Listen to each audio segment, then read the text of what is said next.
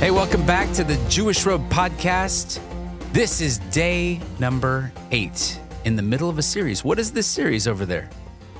The series is Hidden in Plain Sight. That's go. what we're doing. The, all of the things that we're talking about, they're in the scripture, and it seems like they're hidden, they're really in plain sight if we take the time to look at it. And sometimes we do look at it and we look at it and say, I don't know what this means and I need a little bit of help. And so we're unpacking all out of this and we're, we're really examining this idea uh, for the Christian community, for those who follow and love Jesus, Yeshua, the Messiah of Israel.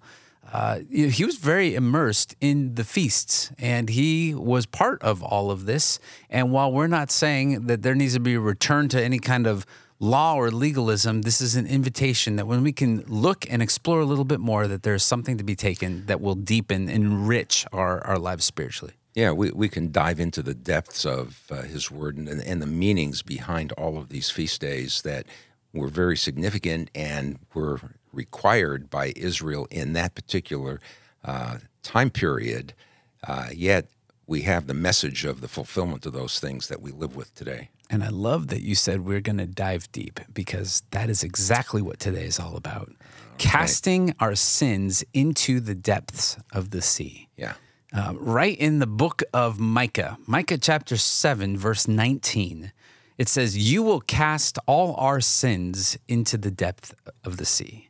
And the Jewish community during these days of awe have taken this quite literally. Yeah. And there is a, it's not a biblical holiday. No, not at all. I don't even know if I'd call it a minor holiday. It's a tradition. It's a tradition, uh, just like a lot of Jewish traditions, but uh, this has uh, some significance and connection to uh, these days of awe and the fact that uh, there is just this heightened awareness of the fact that we're separated from God and our sins separate us, and we need to do something about that. Yeah. And so the tradition is it's called tashlich.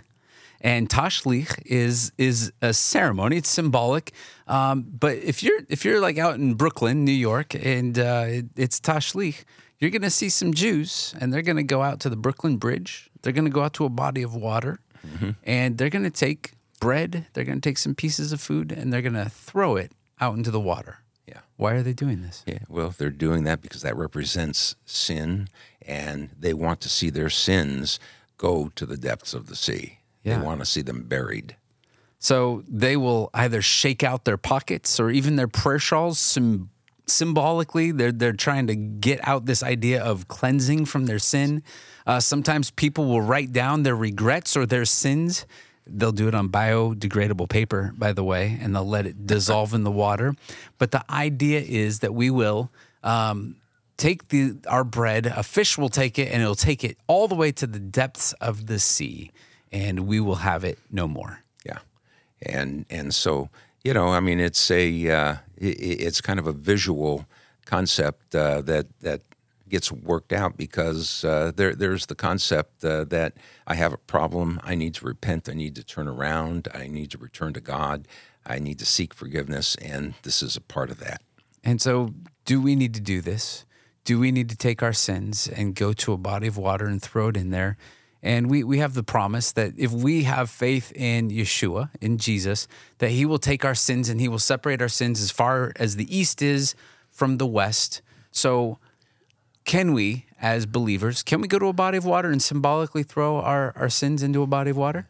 Well, we, we can, but better than that, we have the promise, even Jeremiah gave, that he will forgive our sins and he will remember our iniquities no more. Yeah, that's right.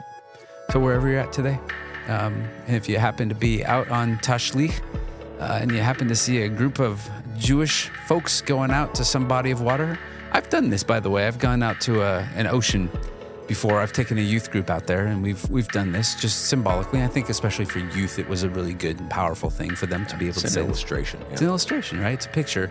Uh, but if you happen to see a group of Jewish people going down to a body of water, join them, and then uh, and then partake in that, and then maybe it's And show them uh, Jeremiah 31 31. There you go. I'm going to make a new covenant with the house of Israel. And they'll have to be really nice to you because it is in the middle of the days of awe. Yeah. Yeah. All right. Well, go out, um, think about this, and uh, be blessed as you go.